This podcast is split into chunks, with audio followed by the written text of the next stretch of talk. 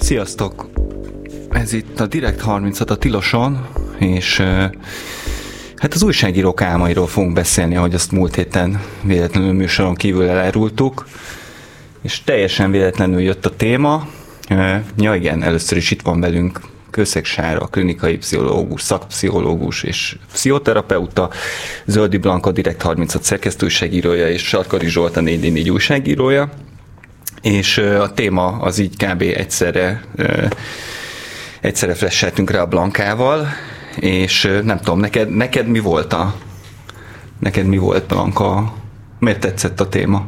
Hát onnan, onnan flasheltünk rá a témára egyébként, hogy én úgy éreztem, hogy, hogy így a hát hogy is mondjam, igazából főleg magánéletű jellegű álmokat elkezdtem nagyon-nagyon-nagyon sokat álmodni, kb. idén tavasszal, de abba így bekeveredett néhány munkásálom is, amit így annyira azt éreztem, hogy meg kell osztanom a kollégáimmal, mert viszonyúan viccesek, és akkor ezeket beírogattam a, a közös csetünkbe, és a virtusi kollégám azt azt írta, hogy Blanka, te vagy a legfurább álmokat álmodó ismerősöm, így ever, közben meg, közben meg nem is éreztem annyira furáknak ezeket a, az álmokat, és hát az jutott eszembe, hogy vagy valahogy ezek, ezek az álmok így, így pont, pont azokat a, a dolgokat mutatják meg nekem, amikre így nem nagyon merek, vagy nem, nem akarok a mindennapi életben gondolni, vagy hát valahogy így, így azt jelenti, hogy hát így dolgozom fel azokat, a, azokat az eseményeket, amik történnek a, a mindennapi munka, munka során, és, és én nagyon-nagyon-nagyon kíváncsi vagyok mindig, hogy a, hogy a többiek mit álmodnak, úgyhogy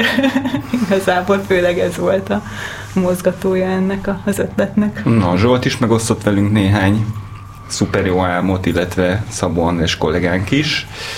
Úgyhogy ezeken végig fogunk menni, és megnézzük, hogy, hogy hát mit látunk bennük, lát bennük a sára.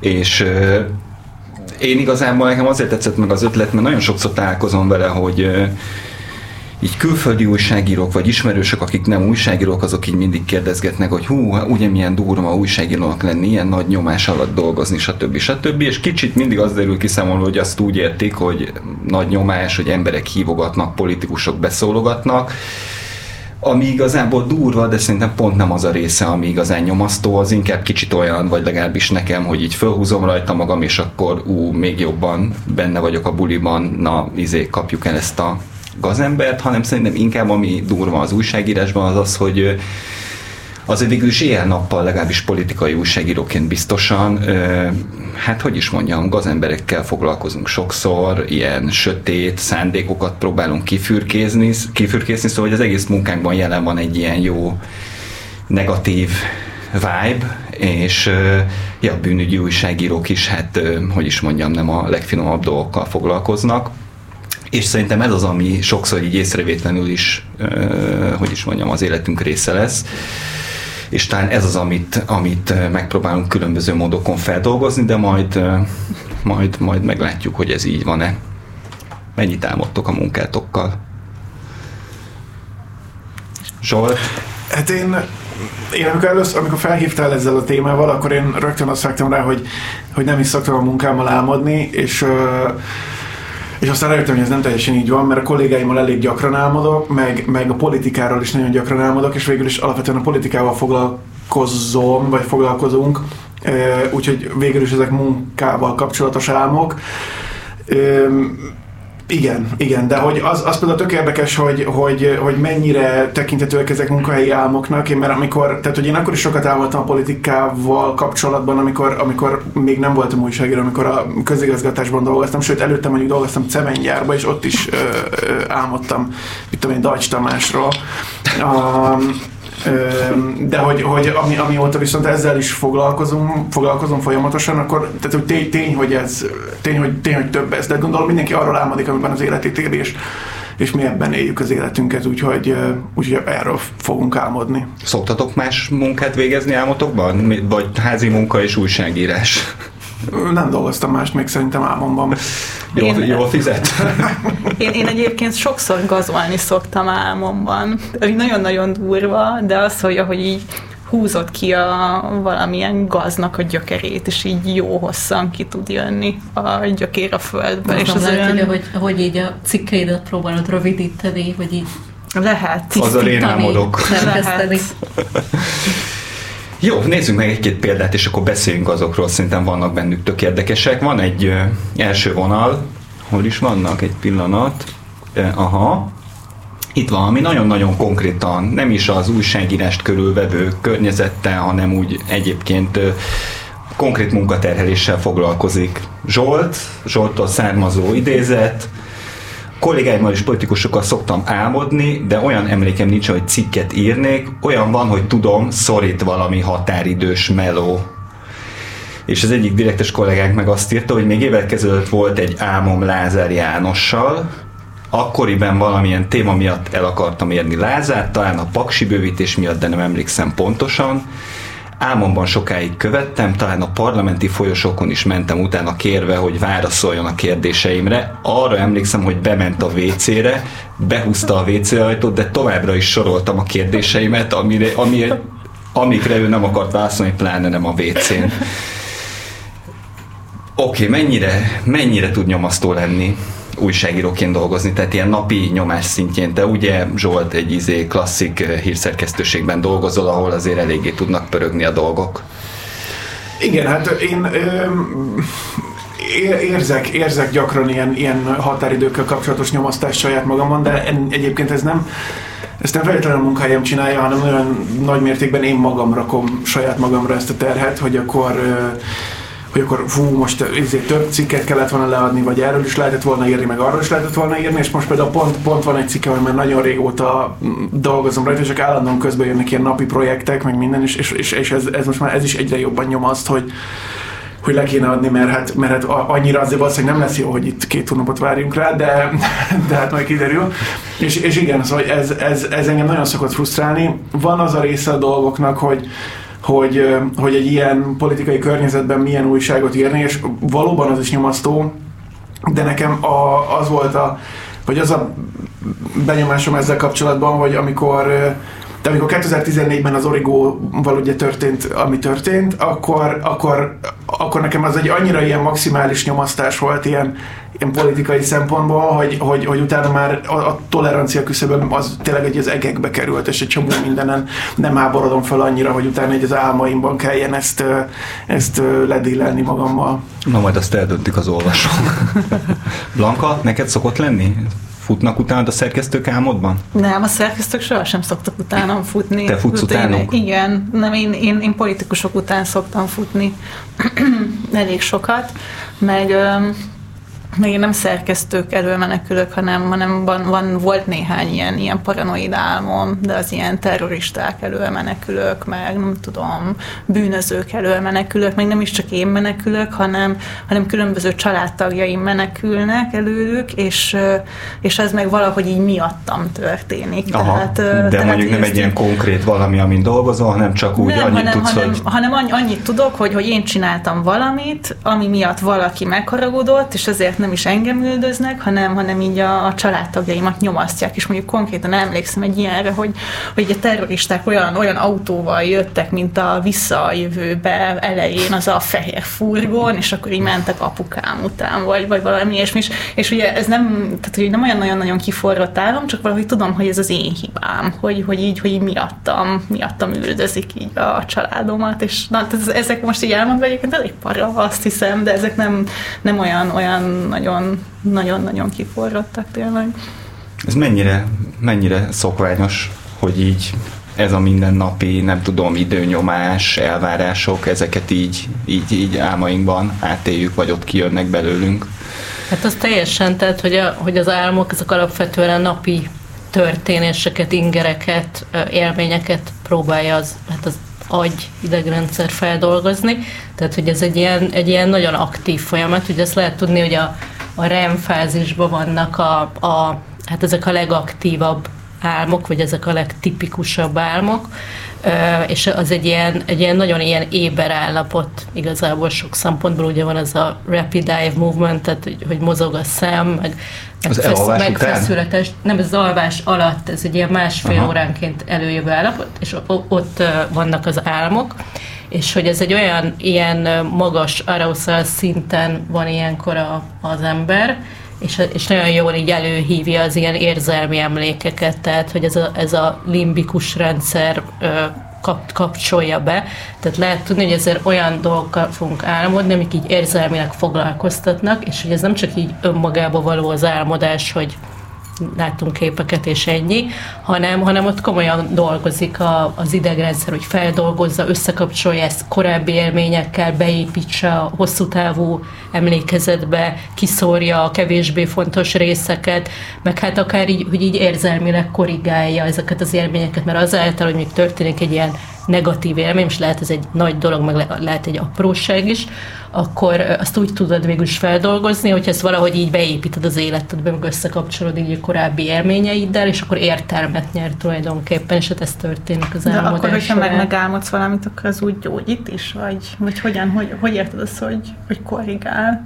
Igen, tehát lehet ilyen hatás, nem feltétlenül, mert mondjuk van a, a klasszikusan nem gyógyító álom, mondjuk ez a PTSD-sek álma, amit gyakorlatilag úgy, ugyanaz a trauma ismétlődik, fel is ébred, tehát megszakítja az éjszakai alvást, tehát az ugye rossz, mert akkor az ember nem alszik az, az, az, az nem egy feldolgozó álom, de hogy az álomnak van egy másik típusa, ahol megtörténik a feldolgozás. Nyilván, hogy egy ilyen, egy ilyen komoly dologról van szó, tehát még egy tényleg traumatikus esemény, akkor az így időben lehet nézni, tehát amikor így gyűjtenek így álmokat, akkor lehet látni, hogy, hogy egyre építőbb jellegűek az álmok, hogy egy, egyre, egyre kevésbé a traumáról szól, egyre metaforikusabb, egyre jobban bekapcsolnak így a, a, a, például az aktivitás, az, hogy, hogy nem csak ilyen passzív elszenvedője az ember az álomnak, mm-hmm. hanem, hanem uh, tud valamit tenni, ki tud, ki tud gyakorolni valamit, hogy hogyan oldja meg egy problémát például. Uh-huh. Ti mind a ketten dolgoztatok mást is, nem csak újságírásban ott volt ilyen időnyomás, nyomasztás, nem tudom, ami előjött álmotokban rendszeresen? Küzdöttetek valamivel nagyon? A cementes zsák nehéz volt? A cementgyár az nem, nem jött be, az, az nagyon sokáig nem voltam ott, de dolgoztam csoki gyárba is, azzal például álmodtam, de a, az még tini, vagy hát ilyen, mi az, egyetemista voltam akkor. A, ami érdekes, szerintem ebből a, vagy erre a kérdésre válaszolva az az, hogy amikor, amikor a közigazgatásban dolgoztam, akkor, akkor az egy, az egy a, hát a Nemzeti Erőforrás Minisztériumon dolgoztam, kulturális említkárságon, utána meg azt átnevezték Emberi Erőforrás Minisztériumra, és hát ott nagyon úgy éreztem, hogy igazából nem történik semmi, tényleg ott bemegy az ember 8 óra 30-ra, vagy lehet, hogy 8-ra, nem is emlékszem, és akkor 5-kor meg hazamegy, és hogy, hogy ez az egész meló, és hogy akkor nagyon-nagyon sokszor, de hogy kb.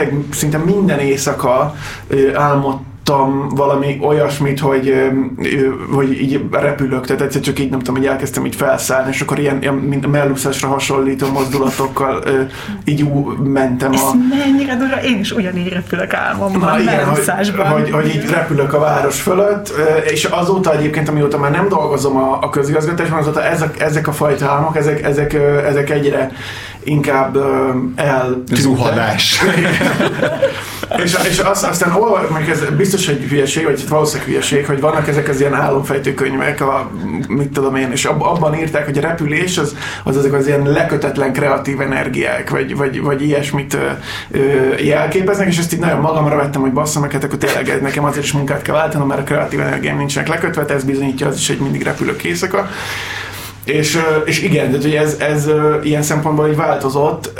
A, a maga a közigazgatás az annyiban jött be az álmaimba, hogy, hogy, tehát, hogy én tényleg nagyon gyakran álmodok úgy, hogy, hogy, hogy csinálok valamit, de tudom, hogy van valami más, amit, amivel foglalkozni kellene, vagy hogy inkább ott kellene lenni, és hogy akkor, akkor meg nem, nem, nem az volt a fejemben, hogy, hogy kellene valami cikket látnom, hogy oda kéne érnem valami sajtótájékoztatóról, hanem az, hogy, hogy, izé, hogy ez az akta, ez már nálam van három hónapja, és hogy már nem tudom, kérték a templom tetőbe fog szakadni 15 millió forintot, hogyha nem utal a minisztérium, akkor vége lesz. És, és közben én meg nem tudom, mentát szedek a nagymamámnak a kertjébe, vagy ilyesmi. Lekötetlen kreatív energia a repülés? Hát szerintem ezt így, így nem lehet így kimondani, meg ezek az álmos könyvek, ugye, ugye ez ilyen igazából nincs is, hogy egy megfejtése van vagy egy álomnak, mert ugye ez mindig ugye beegyazódik az embernek a személyes élettörténetében, a napi, napi élményeibe, meg hát ugye a klasszikus módszer szerint ugye szabad asszociáció, tehát a Freud féle pszichoanalitikus módszer szerint asszociálni kell rá, és akkor ott lehet megfejteni, hogy akkor ez számára mit jelent de, de hát olyan értelemben tehát hogyha mondjuk onnan nézzük, hogy az evolúciós pszichológia felől, hogy valamit gyakorlunk az álmunkban, ami, ami, tehát amire így tehát felkészülünk valami fenyegető eseményre, ezt, e, ebben segít az álmodás tulajdonképpen, akkor ezzel lehet mondani, hogy a, hogy, hogy nyilván az, az ott valamit jelent, hogy akkor valami kiszakadást a, a, a realitásból, tehát valahogy így módon valószínűleg az talán összekapcsolódik ezzel a álmos könyves megfejtéssel, hmm. amire végül is, tehát, tehát hogy ehhez te tudtál kapcsolódni, nyilván, mert hogy tényleg untad magad tökre, és, és hogy nyilván azért hmm. érezted, hogy ez stimmel. Jó, és az miért van? Én uh, szerintem elég jól bírom a stresszt, meg nem is szoktak ilyen nagyon paraálmaim lenni, de viszont ha valami nagyon-nagyon nyomaszt, akkor egyszerűen nem alszom, tehát akkor kampó az egész, nem az van, hogy fú, rosszul alszom, rossz számok, nem tudom mi, hanem akkor semmi. Uh-huh. Az miért történik? Hát Nyilván, a, tehát azt gondolom, hogy, hogy a, hát az alváshoz kell azért valami fajta el, ellazultsági szint, és hogyha, hogyha nagyon, nagyon stresszes az ember, vagy nagyon, tehát még persze mindenki másképp reagál, mert van, aki mondjuk kikapcsolja a stresszt, inkább így elkerüli, és inkább így alszik, és így, módon ö, kerüli ki ezt a helyzetet, de hát ez nem nagyon sok mindenem múlik, hogy ki az, aki még hajlamos az ilyen alvászavarokra, de, de minden esetre hát valóban ahhoz, hogy elaludjunk, ahhoz kell, kell egy, egy, olyan, egy olyan érzés, hogy akkor most elengedem a napi dolgokat, és akkor most csak az alvással foglalkozom, és hát hogyha nem tudod elengedni a napi dolgokat, mert annyira nyomaszt, hogy meg kéne valamit csinálni, akkor, vagy valami nagyon foglalkoztat, akkor, akkor ezért ez gyakran tud alvászavart okozni. És ilyenkor, amikor nem tudsz aludni, akkor pörög az agyad, mielőtt elaludnál, vagy csak így mm. idegesít az, hogy még mindig ébren vagyok, mindig ébren vagyok. Mert nekem egy csomószor az szokott lenni, hogy amikor így, így nagyon-nagyon sok dolgom van, például napközben is úgy, úgy fekszem le, hogy nem csináltam meg így a, a dolgaimat, akkor kb. így az van bennem, hogy jaj, most még majd, majd holnap majd esem, majd holnap azt csinálom, és akkor ez, ebből nem tudok kiszakadni, akár egy órákon keresztül. Én ebből megtanultam kiszakadni, minden este így fekszem. nem, akkor ilyen furcsa, köztes állapot, tehát olyan, mint hogyha most mindjárt elalszom, de így arra ébredek 20 perc múlva, hogy így nem, nem is alszom. Tehát, hogy így egy ilyen nem tudok igazán elaludni, éber sem vagyok, furcsa az egész.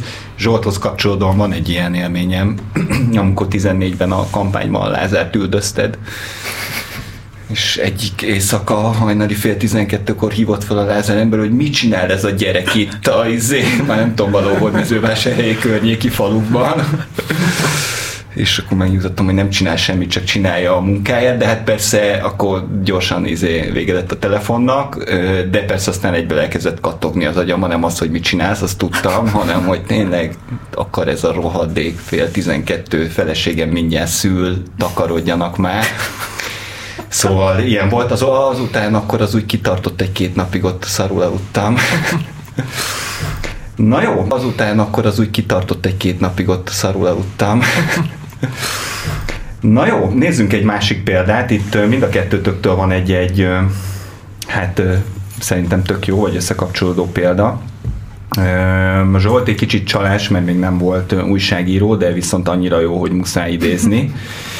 Még 9-10 éve, amikor még Szófiában laktam, többször is álmodtam Dajcs Tamásról, akivel Görögország felé autóztunk, hogy elmondjunk valami fontosat a görögöknek. Akkor volt az euróválság. Én azon pánikoltam, hogy hogy fogjuk tudni elmagyarázni nekik, amit akarunk, ha nem is tudunk görögül, de a Deutsch erre azt mondta, hogy a görögöket is képviseli az Európai Parlamentben, és görög is tud görögül. Pierre, mi volt Rá voltál csúszva a Deutsch Tamásra Twitterét folyamatosan nyomtad, vagy volt valami személyes élmény, vagy nagyon szeretted? Ez mikor volt, de akkor még közigazgatásban 11 közigazgatásban, hát még a bolgár közigazgatásban ilyen, ilyen ösztöndi programmal voltam ott, és, a, és hogy akkor, akkor ugye volt az euróválság, igazából mindegyik hír kb. A, a, a magyar médiában, és meg hát ez a nemzetközi médiában nagyon-nagyon sok szólt a, az euróválságról, meg hogy Görögországban ugye akkor jön a nem tudom, aranyhajnal, meg akkor mindennek itt vége lesz, és, és igen, akkor, akkor voltak is ugye zavargások a témban.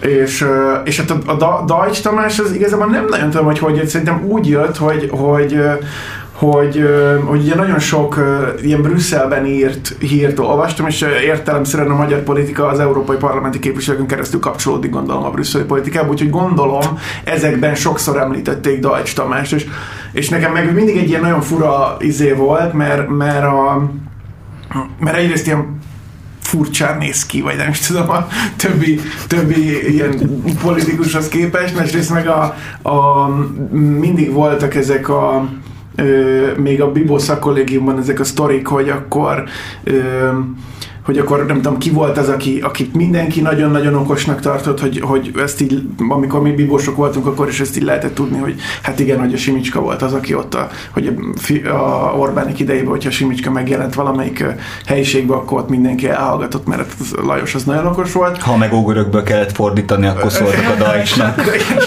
és, ugye, és ugye a Dajcs, a Dajcs meg ehhez képest egy ilyen, inkább ez az ilyen, ez ilyen link, link alak volt, ö, ö, vagy hát aként volt ott szám számon tartva, és, és ugye azt hiszem vele az is volt, hogy ő első végezte az egyetemet, és utána még sportminiszter is csak úgy lehetett 98-ban, hogy azt mondták, hogy akkor szerezzen már meg a jogi diplomát az Isten szerelmére. És hogy, és hogy emiatt szerintem az én fejemben neki van egy ilyen, hát egy ilyen görögös. nem, nem tudom milyen, és, és igen, és így teljesen logikus volt, hogy ott ültünk az autóban, és, és ő vezetett, én az anyós és és megnyugodtál, hogy tud görögül, hát, és a görögöt is meg, meg, mert, mert így ránéztem, és hogy teljesen elhittem, hogy hát te, tényleg, hát miért nem tudtam ezt hamarabb, hát hogy te görög vagy, baszket, persze görög vagy. Mert először azt hittem, hogy a megoldó ember a és Tamás, de akkor ezek szerint ő a lazasságával oldja hát meg igen, a igen, te fantáziádba a szituációt, hogy le, leboltolja valahogy. Igen, igen, hogy akkor ott nem, nem lesz már gáz a szintagma téren, hogyha mi itt megérkezünk, mert a... Rajs Tamás rendet tesz. Visszatérő szereplő az álmaidban? Abban az időben egyébként az volt, de, de nem tudom, hogy azért mert, mert, mert hogy akkor tényleg sok, sokszor jelent meg talán a médiában, de most, most is sokszor jelenik meg, csak gondolom, mert, mert ugye az, hogy nem csak a híreket olvasom kívülről, hanem, hanem benne vagyok, írom is őket, ezért sokkal nagyobb dózisban kapom az összes politikust, és így a Deutsch valószínűleg emiatt nem tud kiemelkedni ebből az egészből. Ja. Blankának is van egy hasonló, aztán majd mondom, hogy én mit találtam bennük közösnek. Domokos Lászlóról, korábbi Fideszes képviselőről, az állami számbevőszék mostani vezetőjéről szól, aki az állam szerint másodállásban elszegődött jelnyelvi tolmácsnak a parlamenti közvetítéshez, és annyira boldog volt, hogy végre figyelnek rá, hogy felment Kövér László mellé a pulpitusra, onnan mutogatott, és az volt a jelnyelvi szöveg, hogy a századvég kutatói zsonglőr és diszkoszhajítás képzésen vesznek részt, és tökre élvezte a domokos, hogy ez a feladata, és zsonglőr labdákat úgy dobálta, hogy piruettezett is közben, és mindenki imádta, állva tapsolt az egész parlament. Azt feltételezem, hogy igazából munkát során semmilyen közvetlen kapcsolatod nem volt a domokossal, Szóval, hogy ez konkrét, valami furcsa. Igen, tehát hogy konkrétan ez volt az az álom, amit úgy éreztem, hogy be kell írnom a közös chatbe, mert így felébredtem, és mondom, ez mi volt?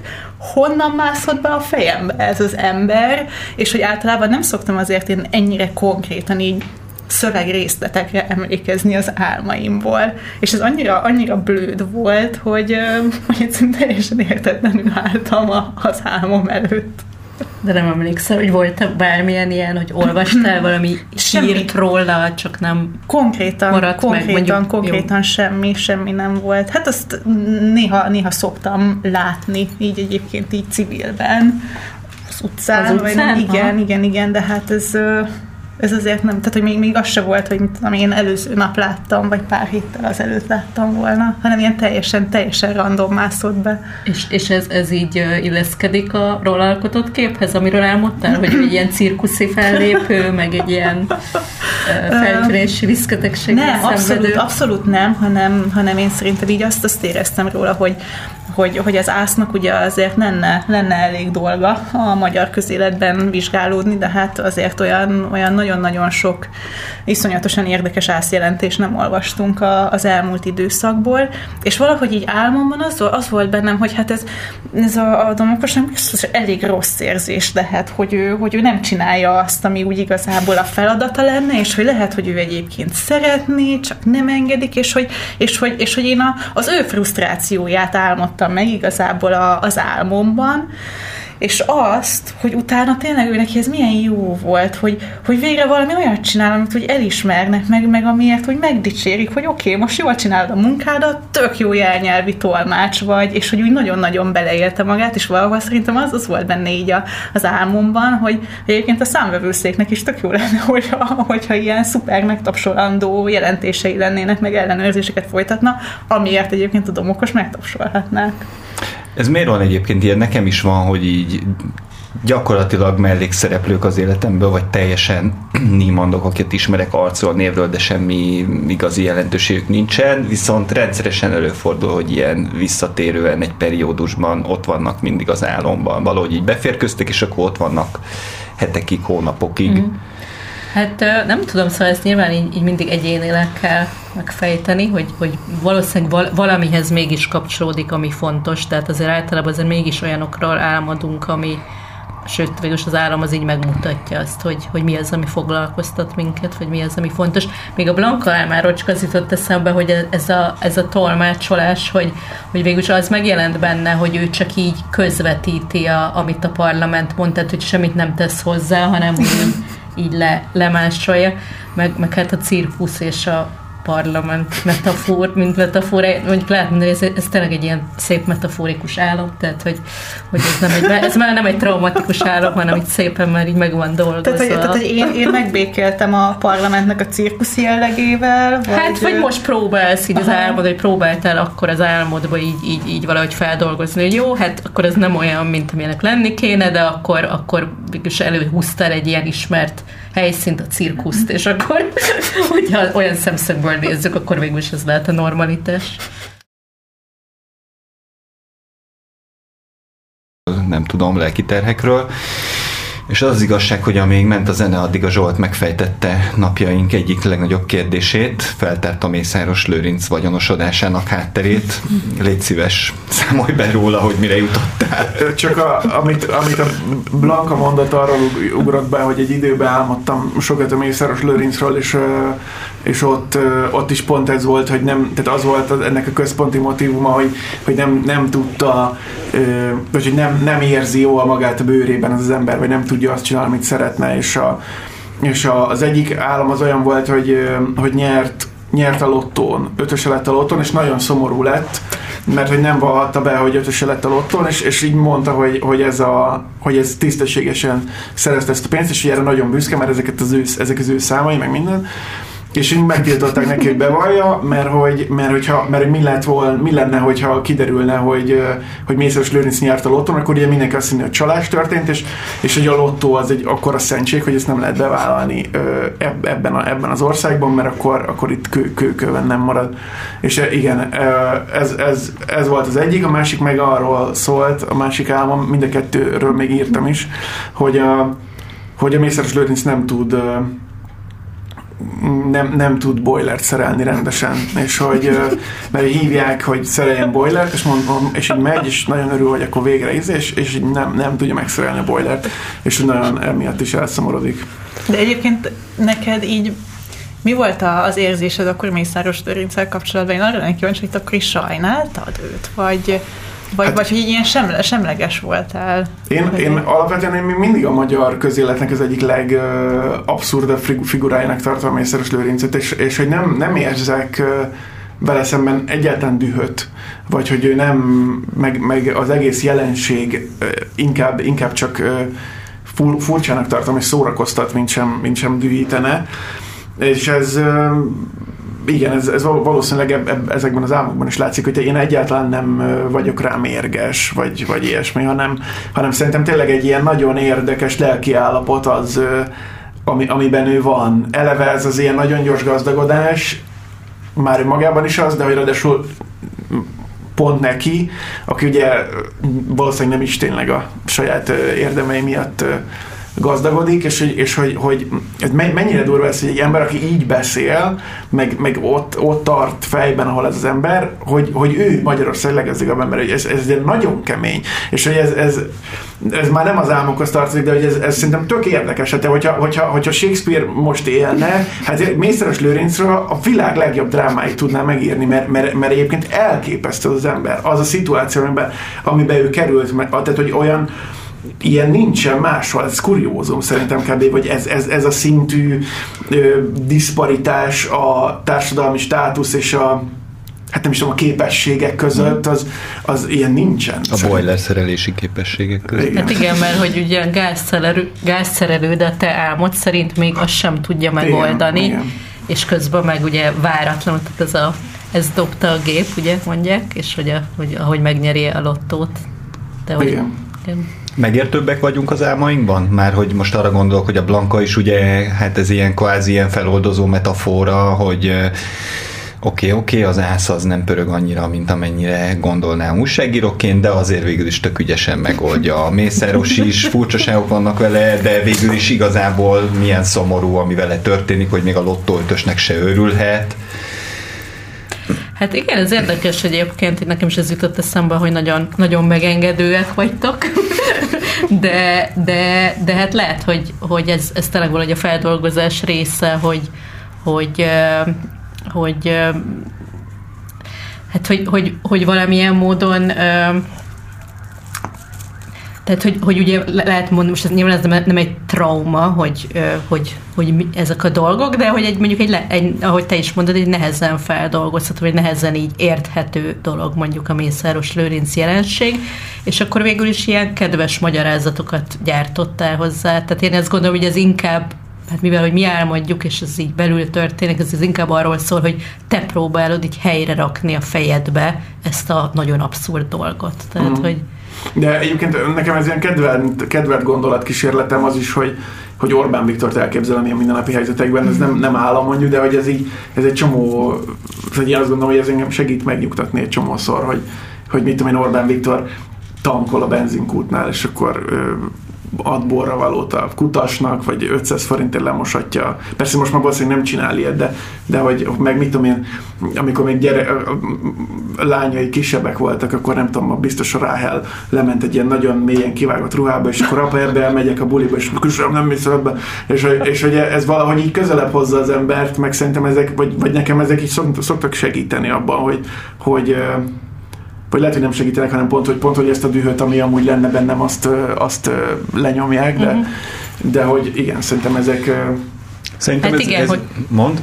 Hogy, hát, hogy valahogy megszerítíted az Orbán Viktort az álmodba, mert hogy közben meg nyilván egy csomó mindent fel lehetne sorolni, ahol, ahogy ő te a személyes életedet hát nehezíti, akár lehet mhm. mondani, mert nyilván a, a munkádon keresztül, vagy a 444 helyzetét azért be, erősen befolyásolja, hogy ő Magyarország miniszterelnök, és ezért itt mégis egy ilyen szerít, hétköznapi figuraként jelenik meg az álmaidban, amit egyébként ő szeretne ilyennek látszani, és ezért sok ember számára ilyennek látszik, tehát hogy, hogy hát egyébként azt mondják, hogy a feldolgozás azért az akkor megy jobban, hogyha, hogyha igenis el tudjuk érni azokat a mélyebb rétegeket, mondjuk a dühöt például. Tehát, Amit leírtam, hogy, abban elértem. Hogy, még egy kicsit dolgozni kell ezen. Te foglalkoztál covidos, covidhoz, kö, covidhoz vagy covidos halálesetekhez kötődő álmokkal? Covid betegek álmait Aha. gyűjtöttem a, a Facebookon, így személyes élmény alapján, mint hogy én voltam a covidos, és az én álmaim változtak meg, és akkor lett ez az ötletem, meg mástól is hallottam ilyen ahhoz hasonló álmot, tehát ilyen nagyon erős, rémálomszerű szorongásos álmok, kb. ez a halálfélelem, semmi metafora, semmi bonyolult konfliktus nem jelent meg, ami egyébként jellemző, és akkor elkezdtem gondolkozni, mi történik az emberekkel, amikor bekerülnek ebbe a, hát lehet mondani, hogy ez tulajdonképpen valamennyire a jelen helyzetbe az ismeretlen, vagy hát ugye főleg akkor az ismeretlen vírus elkapás, az ez valamennyire egy ilyen traumatikus, traumatizáló helyzet. És hát meg akkor... ugye az egész körítés, igen, lezárás, igen. izé, parázni Mindenne, kell, igen, lélegeztetőre igen. kerülsz, nem tudom, tehát hogy ez egy elég nyomasztó igen, szitu. Igen, egyébként volt egy ilyen nagy amerikai gyűjtés a, az első hullámban, ugye nyilván Amerikát sokkal erősebben érte az első hullám, és akkor nem tudom, sok ezer álmot összegyűjtöttek, és hát ott is ugye abszolút dominánsan megjelenik a Covid, tehát ez a tavasszal gyűjtötték, ez 2020 tavasszán, és akkor ott is ez az elkapom a vírust, meg ilyen szörnyek formájában, meg nem tudom. Tehát ezek így megnőttek, ezek a negatív álmok, meg a rémálmok. Ugye minél közelebb vagy a, a témához, annál jobban, tehát egyébként van egy ilyen Wuhani kutatás, hogy a Wuhani egészségügyi dolgozóknál nagyon-nagyon magas százalék volt a a rémálmoknak. Na és akkor az volt a feltételezésem, hogy ha elkapja az ember a Covidot, így, hogy tudjuk, hogy ez a, a körítés meg mindennel együtt, akkor valószínűleg ez meg fog jelenni, le fog csapódni az álmaikban. És akkor nyilván ez nem egy ilyen teljesen exakt kutatás, mert gyakorlatilag aki nekem elküldte személyesen a, a random emberek az álmukat, azokat én publikáltam, ez kicsit ilyen érdekesség is volt, de hát végül is egyébként összeállt belőle egy ilyen, egy ilyen kvázi kutatásszerűség nyilván nem, nem egy valid dolog, és akkor azért az rajzolódott ki, hogy a, a halál téma az egyértelműen kiemelkedik, tehát akár a halott családtagok, akik így visszatérnek az álomba, akár bármilyen módon a haldoklás, halál, tehát hogy uh-huh. Tehát akkor azért a még álmainkban viccesnek, emberinek, esendőnek látunk egy politikust, vagy bárkit, akivel ilyen napi kapcsolatunk van, az még, hogy is mondjam, az még akkor a szoftosabb verzió lehet, hogy nyomaszt, lehet, hogy a fejünkben van, de akkor végül is így viszonylag könnyen átengedjük magunkon, nem? Azért kérdezem, mert hogy ugye Covid-dal kapcsolatban viszont azt mondta, hogy nem nagyon vannak ilyen metaforikus dolgok, hanem elég konkrét, elég brutális. Igen, igen, igen, igen. Hát igen, mert hogy az nyilván azért mindenkinek a mindennapjain, tehát az újságíróknak is a mindennapjainak a része, már volt idő megszokni ezeket a helyzeteket, tehát hogy ilyen értelemben ezek már nem ilyen váratlan traumatizáló események. Nyilván, hogyha most mit tudom én, történne valami olyan belpolitikai esemény, ami nagyon elüt az eddigiektől, akkor az biztos másképp, és mondjuk még, még valami személyes viszonyunk is lenne, vagy mit tudom, fenyegető, most akár egy háború, vagy nem tudom, akkor biztos, hogy sokkal ö, ilyen erőteljesebb, meg negatívabb álmaik lennének, hát mindenkinek nyilván. Uh-huh. Jó, na ez volt a bemelegítés, nézzük akkor ki mit álmodik Orbán Viktorral. És a Blankától idézek először. Interjút kértünk Orbán Viktortól, a legnagyobb meglepetésünkre belement, sőt azt mondta, hogy nagy interjút szeretne adni, meghívott az irodájába, ami barna bőrfotelekkel volt tele, leült veled szemben, és azt mondta, kérdez nyugodtan, amit csak akarsz. Nagyon magabiztos volt, ami, engem, ami téged végtelenül idegesített, de igyekeztél higgadt maradni, és arra gondoltál, hogy majd a kérdéseid, de kérdéseid után úgyis visszavesz a magabiztosságból. Sajnos a kérdésekre nem emlékszünk, és az első kérdése nagyon meglepődött, de azért válaszolt valamit, aztán a következő kérdéseknél egyre jobban zavarba jött, hebeget, habogott, és elhaló hangon azt mondta, hogy ő ehhez nincs hozzászokva. És ekkor vettem észre, hogy mintha egy kicsit össze is ment volna a fotelben, de én még mindig elég mérges voltam rá a kezdeti pökhendisége miatt, úgyhogy egyre keményebb kérdéseket tettem fel, és közben alig vettem észre, de Orbán folyamatosan töpörödött, és mire megint oda néztem, már egészen kicsi volt, és akkor egy kicsit szelidebben kezdtem kérdezni, de ekkor már nem lehetett megállítani a töpörödést, és végül egy csecsemő lett belőle, amikor nagyon megsajnáltam, ezt nem hittem volna, hogy ennyire durva hatással lesznek rá a kérdések, talán nem kellett volna ennyire keménynek lennem. Felvettem a karomba, elkezdtem ringatni, mondtam, hogy nincs semmi baj, aztán próbáltam nagyon halkan, gagyogó hangon folytatni a kérdezgetést, hogy közben Orbán el tudjon aludni. Mi volt ennek a háttere, ugye hangon folytatni a kérdezgetést, hogy közben Orbán el tudjon aludni? Mi volt ennek a háttere, ugye itt egy konkrét eseményhez kapcsolódik? Igen, ez 2017 volt amikor a Pető András kollégámmal először publikáltuk, hát az a később, később ilyen tök hosszú cikksorozatnak az első részét, ami az Orbán család állami üzleteiről szólt, és, és akkor, akkor ugye az volt a helyzet, hogy hogy e-maileken tettünk föl kérdéseket, meg próbálkoztunk mindenhogy szóra bírni a családot, de hát ez nem jött össze, magyarországi sajtótájékoztatóra nem engedtek be minket, és akkor kitaláltuk, hogy, hogy amikor Brüsszelben tart sajtótájékoztat az Európai Tanács ülése után, akkor, akkor úgy ott jobban lehet őt kérdezni, és akkor kitaláltuk, hogy, hogy én kimegyek Brüsszelbe erre a, a sajtótájékoztatóra. Ö, és akkor úgy hát olyan 99%-ban biztos voltam abban, hogy majd, majd lesz lehetőségem kérdezni Orbánt, és akkor pont, pont azokban a napokban volt, amikor Gergővel lettek beszélgettünk arról, hogy akkor hogyan kellene úgy pont a jó kérdést föltenni, meg úgy kihasználni a, az alkalmat, és hát persze itt tökre izgultam egyébként, hogy, hogy milyen lesz, mert én, én előtte még is szemtől szemben nem, nem kérdezhettem őt, vagy, vagy nem volt lehetőség, és azt is éreztem, hogy valószínűleg ez, tehát hogy ilyen lehetőségem nem is lesz utána. És nem is lett És nem is se. volt, igen. Üm, szóval, szóval ez, ez nagyon-nagyon nagyon munkált bennem meg hát az, hogy egyébként magán a, a sztorin, az Orbán családnak az üzletei már akkor tényleg így, így hónapok óta dolgoztunk, tehát, tehát ez így csomó minden, csomó minden gyülem lett bennem igazából, és, és nagyon, nagyon-nagyon vártam, hogy ennek mi lesz a, az eredménye. Közben meg mégis így, hát hogy is mondjam, a kimenetele azért végül is csak te voltál, a, te voltál az irányító pultnál, úgy tűnik. Hát igen, igen, és, és alapvetően ez, ez megint kicsit, kicsit ilyen, ilyen furcsa érzés, mint amiről a Zsolt beszélt, hogy, hogy a Mészáros Lőrinccel kapcsolatban is inkább ilyen megengedő, meg nem tudom, ilyen kicsit ilyen feloldozó érzése volt, és, és bennem, is, bennem is az volt, hogy hát, hát is szegény.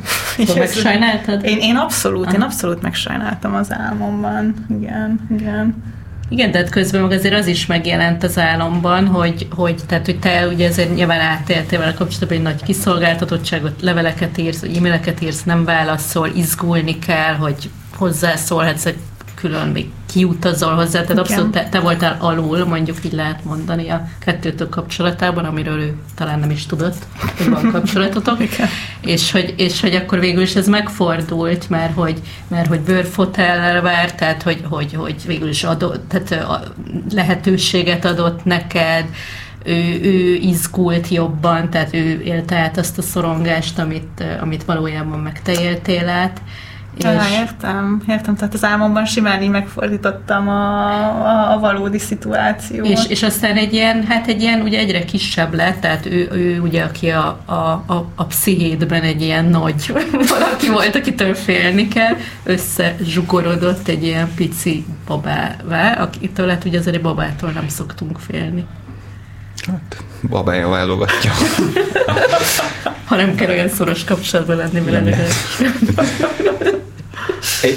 Én, én, tudom, hogy ez a szitu, amikor egy ilyen befolyásos embert kell így egy váratlan szituációban kérdezni, és igazából egy lövésed van, és nem tudom, az, az, az egy elég hálátlan szerep, és egyébként nem is megy mindenkinek jól, és itt is ugye az volt, hogy az Orbán végül is kivegte magát, de tök jó volt, a, tehát tök jók voltak a kérdések, tökre látszott, hogy azért azt ott megfogta.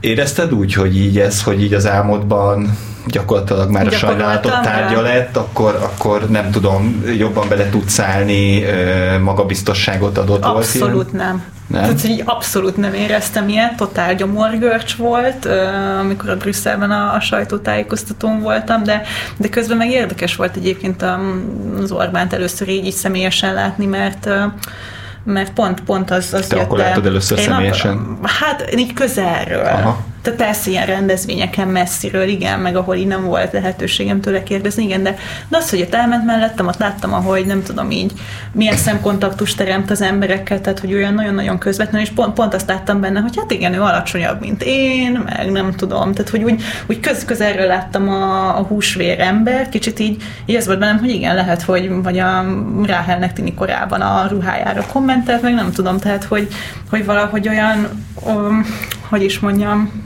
hát ez a, a, a nagyember politikus misztérium, ez, ez nagyon-nagyon lebomlott így akkor ott abban a, a valós, valós térben. És ilyen szempontból tényleg kicsit így összhangban van a, az álmommal, mert azért, amikor ott voltam, persze gyomorgörcsön volt, meg remegett a hangom, amikor, amikor kérdeztem tőle, de közben meg az is mögötte volt, hogy hát tudom, hogy nekem ebben igazam van, amit most én jelenleg kérdezek tőle, megcsináltuk a, a megfelelő kutatást, ott vannak a kezünkben a bizonyítékok, és hogy, és hogy az Orbánnak lesz ez most kellemetlenebb, mint nekem. Tehát, hogy ezzel én százszerzalékosan tisztában voltam, amikor elkezdtem a kérdést, attól függetlenül tökre izgultam, és, és persze benne volt ugyanúgy ez a ez az alárendelt, aláfölé rendelt szituáció ebben, a, ebben az egészben, mert ugye az volt, hogy ott a Havasi Bertalan kezelte a mikrofonokat mellette, uh-huh. és akkor konkrétan az volt, hogy kibe kellett kapcsolgatni a mikrofont, amikor az ember beszélni akart, amikor az Orbán elkezdett így, hát igazából ugyanúgy össze-vissza beszélni, mint a, az álmomban, az élőben feltett kérdéseimre, akkor ugye nekem az volt, az alap, hogy én hát így közbeszólok, tehát hogy, hogy kicsit így irányítsam a, a kérdéseket, és valójában sikerült úgy, úgy irányítani a beszélgetést, hogy, hogy hát a Havasi Bertalan akkor mondta azt, hogy na jó, köszönjük szépen, akkor ennyi, ennyi volt a, a kérdés, kérdés, amikor éppen az Orbán le tudta úgy zárni, hogy már nem is tudom, hogy mit mondott a végén, hogy hát akkor ön is elismeri, hogy nekem van igazam. Igazából nem, tehát hogy abszolút, abszolút nem, nem volt neki igaza, de, de ebben a, a hatalmi szituációban tudta úgy fordítani a helyzetet, hogy, hogy mégiscsak lehessen úgy értelmezni. Igen, ugye az tök érdekes volt, hogy az elején igazából tényleg hebeget habogott önmagához képest, amennyire rutinosan szokott nyilatkozni, és akkor ugye a, mennyi ez egy három perc volt? Kb. És akkor ugye a közepénél kezd rámenni arra, hogy na, én ezt nem hiszem, de azért persze utána nézünk, és akkor ahogy érezte, hogy akkor most ő van nyerekben, akkor leütötte valamilyennel, igen, hogy köszi. Igen, Tehát igen. Elég profin csinálta, de közben az az első másfél perc az, az nagy kedvence. Az kellemetlen volt neki, igen, az látszott. De lehet, hogy akkor ezt itt tényleg így kigyakoroltad az, az álmodba, hogy hogyan, hogyan tud ő kevésbé félelmetes lenni, és az segített neked De egyébként a igen, ez a, ez a kigyakorlás szerintem szerintem így, így nagyon-nagyon érdekes, ez most tök ilyen, ilyen magánsztori, de én annyira emlékszem, hogy, hogy így kiskoromban álmodtam egyébként ilyeneket. Mielőtt életemben először cigiztem volna, akkor álmodtam az álmomban arról, hogy milyen egyébként, amikor így füst van az embernek a szájában. Tini koromban megálmodtam, hogy fú, majd milyen lesz először csókolózni, meg, meg ilyenek, és aztán amikor úgy tényleg megtörténtek a dolgok, az volt bennem, hogy Hát én ezt már kicsit úgy tudtam, úgy az álmaimból, hogy milyen, ami nagyon-nagyon furcsa élmény volt. Igen, de te, tényleg van egy ilyen funkciója az álomnak. Egy felkészülés, vagy egy ilyen... Igen, igen, ami, ami foglalkoztat. Hát végül ugyanúgy, mint ahogy ezt ugye a nappali álmodozásban is elképzeljük. Tehát, uh-huh. hogy ez, de hogy itt egy kicsit ugye, hát ez a kevés, hát nyilván nincs annyira kontroll alatt, de hogy hát az, az, az jön elő, ami foglalkoztat minket igazából. És akkor, és akkor le, ott lehet, hogy ott, ott több idő van erre, és hogy tényleg, tényleg úgy meg lehet tapasztalni bizonyos dolgokat. Nekem egyébként egy ilyen jártam nagyon régen kapuérezni, és egy, volt egy ilyen nagyon furcsa gyakorlat, amit abszolút nem tudtam megcsinálni, és egyszer egy ilyen álmomba így rájöttem, hogy hogy kell megcsinálni, sikerült utána. De jó. Úgyhogy... És akkor az, az miért lehet, hogy én általános iskolában kosaraztam több éven keresztül, viszont visz, tehát, hogy soha életemben nem tudtam ö, úgy, tehát hogy nem, álmomban nem tudom pattogtatni a labdát, hogy képtelen vagyok rá. Hanem Ugye á, Zsolt éberen se. De álmomban így a, lab, a labda, a labda így a kezem mellé megy valahogy, így kb. így kering a kezem körül, és így tudom, hogy, hogy kb. Így, így, mint hogyha ilyen lasszóval lenne összekötve kezem, ezt tudnám így lengetni, mint egy lasszót, de pattog, hogy képtelen lennék Egyébként rá. az azért is van, mert hogy ugye van a, ez a motoros inaktivitás álmunkban, ugye nem, tehát hogy nem tudunk mozogni, tehát ott minden a, minden a vizualitásban történik, ugye a nappali álmodozás mozoghatsz mellé, vagy, vagy hát az éber állapotban nyilván, és, és ez egy csomószor megjelenik az álmokban, hogy ez a mozgásképtelenség, és valószínűleg ez történt, uh-huh. hogy, hogy, hogy egy, valójában te feküdtél az ágyadban, és egyszerűen úgy, úgy nem lehet megcsinálni, vagy nem, nem, tehát nem, nem uh-huh. tudja valahogy az agy összerakni ezt a mozgást, mint ahogy például én szoktam azt álmodni, hogy csukva van a szemem, és így nézem a tükörbe, és próbálom kinyitni a szememet, és hát az is, az is így a, a, a mhm. valódi uh-huh. állapotnak a, a, meg, mutatkozik meg az álomban. Zsoltnak is van egy nyalánkság. Tavaly vagy tavaly előtt volt, amikor azt álmodtam, hogy valaki behozta a szerkesztőségbe Orbán Viktor DNS tesztjét, és az volt benne, hogy valami 60-70 százalékban indiai, és tanakodtunk a szerkesztőségben, hogy akkor ezt megírjuk-e, és meg kellett nézni az útmutató, a DNS teszt útmutatójában, hogy ez mit jelent, pont, pont, pont. Volt itt valami izé, konkrét élmény, hogy így DNS teszt, bevándorlás, hangulat, Orbán Viktor, honnan jött? Hát ment, ment ez nagyon akkor a DNS teszt, amikor, ez, amikor ezt támadtam, akkor, akkor pont így bejött, és akkor, meg hát nem, nem bejött, hanem már akkor mindenki csinálta meg tényleg. Csináltatok akkor... róla videót. Ja, ez amikor mindenhol ez ment, hogy csináld meg, és igen, akkor kiderül, és akkor, hogy... hogy észre, és akkor kiderül, hogy 90% közép-európainak közt. És akkor, és, és, és akkor... Csináltál izét, DNS tesztet, és 90% közép-európai? Nem, én a, tehát a budapesti ismerőségnek mindig ilyen tök érdekes, tudod, a, mit tudom én, 10% svéd, 10% nigériai, ennyi izé. És nekem meg, nekem meg 66 százalék közép-európai, 33 százalék délszláv, és 1 százalék közel-keleti. És így mondom, hát jó, köszönöm. A, a, Ja, mindegy, és, a, és hogy, hogy is, igen, és hogy ez, ez a, ak- akkoriban volt, és így beszélgettünk is arról, hogy, hogy ez, hogy ez egy, egyrészt ez ilyen tök érzékeny adat, mármint a DNS-ed, és hogy, hogy, hogy igazából az lehet, hogy ö, egy csomó olyan ember, aki már megcsinálta a DNS tesztet, beszéltük, hogy ez kicsit lehet, hogy hülyeség volt így kiadni, hogy... Van egy hívásunk. Hello! Szervusztok! DNS tesztel kapcsolatban mondanám, hogy ha véletlenül annál a cégnél csináltattad, ahol már egy rokonot csináltatott, akkor azzal össze is hoznak.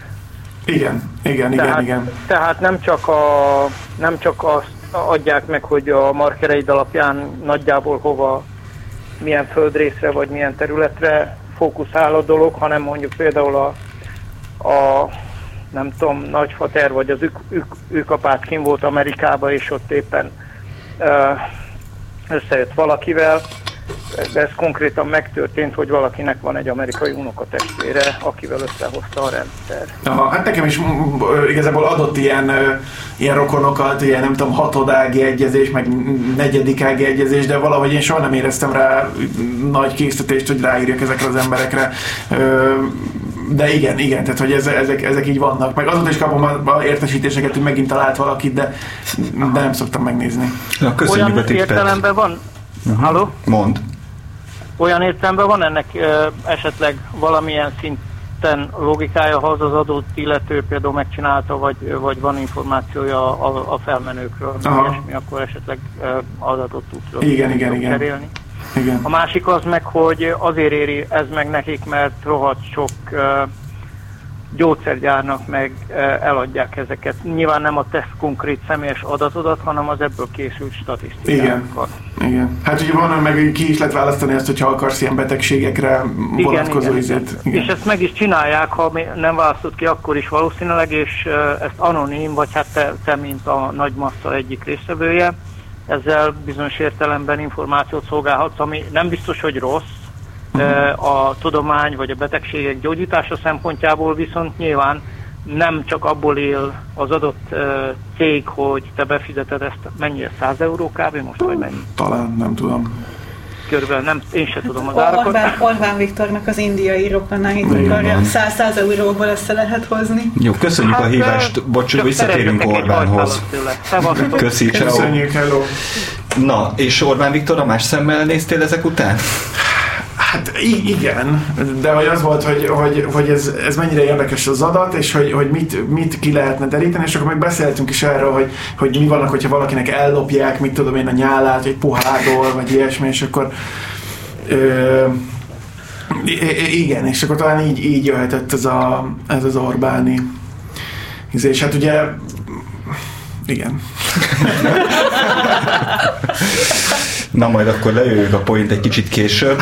Még egy, még egy álmot szedtem ki, Blanka Jaj, írta, egy pillanat. Félek tőle, hogy melyiket választottam. Igen, hallottuk, hogy egy hatalmas buli készül az erdő közepén egy vadászházban, ahol rengeteg prostit hívtak, politikusok. Mivel már hónapok óta próbáltunk fogást találni, a vadászos, meg egy másik sztorin, amit majd elmondasz, arra gondoltunk, hogy ezen a bulin muszáj lesz részt vennünk, újságíróként biztos, hogy nem tudunk bejutni, úgyhogy azt álltuk ki, hogy én majd a prostik közé beépülök, és a ruhám alá rejtem a kamerát meg a mikrofonokat, és úgy készítek felvételeket bentről, és odáig ment az álom, hogy beléptünk a vadászház ajtaján, iszonyú füllet volt a levegő,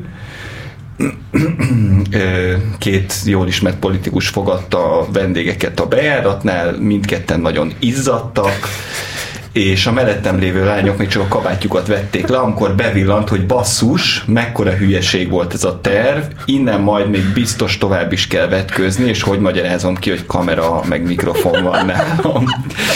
és ugye itt a álomban szereplő politikusok, azok KDNP-sek mint, és ugye ez részben ahhoz kapcsolódik, hogy a sztori, amin ott akkor foglalkozol, vagy amivel akkor foglalkoztál ott, az, az érintette ezt a kört. Közben meg tök érdekes, ugye, amit itt a Zsolt nem mondott el, hogy hát ugye Orbán Viktorról van ez a régi legenda, Igen. egyébként leginkább szerintem szélsőjobbos, vagy lehet, hogy ilyen általános magyar izé, rasszista, hogy hát ugye cigány vagy nem cigány, és ugye ez is előkerült az álmodban, míg a Blanka álmában meg ugye van ez a sztori, hogy, hogy hát ugye a vadászházba járó KDNP-sek és a prostituáltak, szóval hogy hogy van ez, hogy így ezek a teljesen az a reális részek is, meg a totál irreális, teljesen légből kapott, Igen, semmennyire meg nem indokolt dolgok, ezek így össze, összefolynak, és nincs határ. Hát nem csak az, arra gondoltam, hogy hát persze nem tudom, hogy számodra mit jelentett Zsolt ez az álom, de hogy, de hogy lehet, hogy valami ilyesmi, de az is lehet, hogy ez csak az én fantáziám, hogy na, ha kiderülne, hogy cigány, akkor lehet, hogy viszont leváltható lenne. Be, tehát, hogy...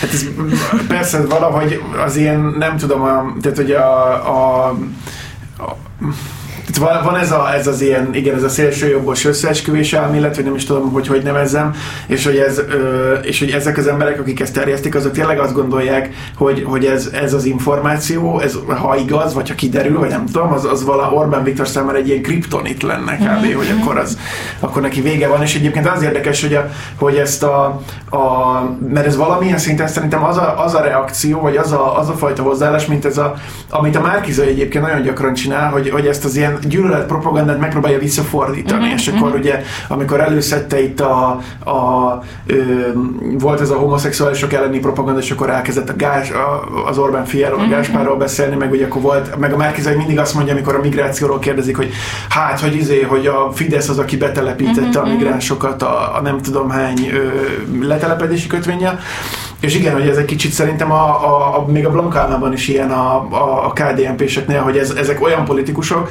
akik, akik kiállnak valami olyan ellen, amit egyébként az álmodban csinálnak, és nem is csak az álmodban, hanem igazából ez is, tehát hogy ez egy, ez egy ilyen terjedő legenda, meg plegyka Magyarországon, hogy igazából ezt csinálják. Uh-huh. És ugyanígy vissza megint a Márkizaj, hogy amikor mondja, hogy a félkormány meleg, uh-huh. meg nem tudom, igen, igen. De hogy ennek van szerintem egy ilyen realitása, mert hogyha gondoljunk a borkaira, hogy, hogy, hogy, hát, hogy valóban van ennek egy ilyen nagyon erős ilyen ilyen, tehát hogy valahogy ez üti át azt a küszöböt egy csomó embernél, és biztos azért, mert szex, meg ilyen bulvár, meg ilyen kicsit ilyen érdekesebb történet, de hogy miközben olyan közhelynek tűnik, Igen. hogy ez hat az emberekre, de mégis hat, én azt gondolom, Igen. tehát, hogy, hogyha az hát sikerült volna az, amit az álmodban csináltál, az, az, az egy jó sztori lesz. Volna, ez egy rossz kamera felvétellel együtt, tehát ez egy tök szép vágy teljesítő álom. Mert mint hogy most az azt a részét nem akarom megfejteni, hogy akarsz-e ilyen buliban Nem, mert totál bestresszeltem, tehát hogy emlékeztem, hogy ott abban az álomban az volt az alapélmény, hogy ti hogy, hogy, hogy gondolhattuk, hogy ez így működni fog, de hogy közben meg tökre bennem volt az, hogy amikor elindultam, akkor tényleg az a bennem, hogy hát igen, hogy mindenki erről beszél, de hogy miért van az, hogy, hogy ezzel kapcsolatban senki sem tudott bizonyítékokat mhm, találni, uh-huh, és na majd akkor mi leszünk azok, akik, uh-huh, hogyha, uh-huh. hogyha ezt tényleg ezt bizonyítani tudjuk, akkor itt égszakadás, földindulás, és mennyire ciki lesz az összes KDNP-snek, hogyha, hogyha erre így kézzelfogható bizonyítékokat mutatunk. Szerintem egyébként apác ruhába kellett volna beköltöztet az álmodba, és a, azt a já- szerepjátékot vinni, hogy Ja, te nem vagy hajlandó levetkőzni, mert még ezért meg kell küzdeni ez jó kellett volna veled ezelőtt egy pszichológussal, tényleg. Igen, nekem mind a két álomban egy kicsit az is benne van, hogy valamilyen nagyon nagy, a munkátokhoz kapcsolódó, vagy konkrét eset, vagy most már évek óta jelenlévő személyek, események, nem tudom, azokra valami tényleg pofon egyszerű megoldás, valami, ami teljesen más megvilágításba helyezi. Tehát egy, mi, hát tudjuk, hogy van buli, oda megyünk, beöltözők, és kész. Orbán Viktor befújta a postaládába, kiderült, hogy indiai. Szóval, hogy nekem ezekben az is benne van, hogy vagy a te esetedben valószínűleg a konkrét munka, a konkrét megbízás, nem tudom, nálad meg valószínűleg a miniszterelnök úrnak így a jelenlevősége, az, ami így kicsit olyan, hogy valami valamit csinálni kéne vele, és hát akkor neked csönget a postás. Nem tudom, hogy... Hát meg mind a kettő ilyen filmszerű, hogy egy ilyen katartikus egy uh-huh. dolog így, így meg, megváltoztat uh-huh. mindent, és hát neked meg nyilván ez a Blanka, ez a tehát, hogy, hogy ez tökre ott volt a fejedben, hogy, hogy nagyon jó lenne valami jó, jó erős sztorit csinálni, és végülis egy, egy filmben ez teljesen elképzelhető, hogy ez megtörténik, amit Ja, igen, és, elmondtál. és akkor ez, ez pont, pont olyan volt, hogy, hogy ott azért abban az időszakban én, én sok éjszaka úgy aludtam el, hogy egy olyan sztorin dolgoztunk, ami nagyon-nagyon kemény dió volt, és akkor elalvás előtt én azon gondolkodtam, hogy oké, okay, már beszéltem 100 millió forrással, nem jutok előrébb a sztoriban, hónapok óta gyűrjük, és nem jutok előrébb, mi az alternatív megoldás? Meg egyébként az tök nehéz lehet nektek, hogy, hogy hát, hogy igen, hogy csináljátok ezeket az iszonyú bonyolult cikkeket, nagyon sok kutató munkával, és esetleg nem is olyan könnyen érthető, vagy befogadható az olvasók számára, és akkor végül is egy ilyen telefonos felvétel, annak így ezerszeres hatása van. Igen. Tulajdonképpen. Na jó, köszönöm szépen mindenkinek, ha, hogy megosztottátok a élményeiteket. Két hét múlva találkozunk.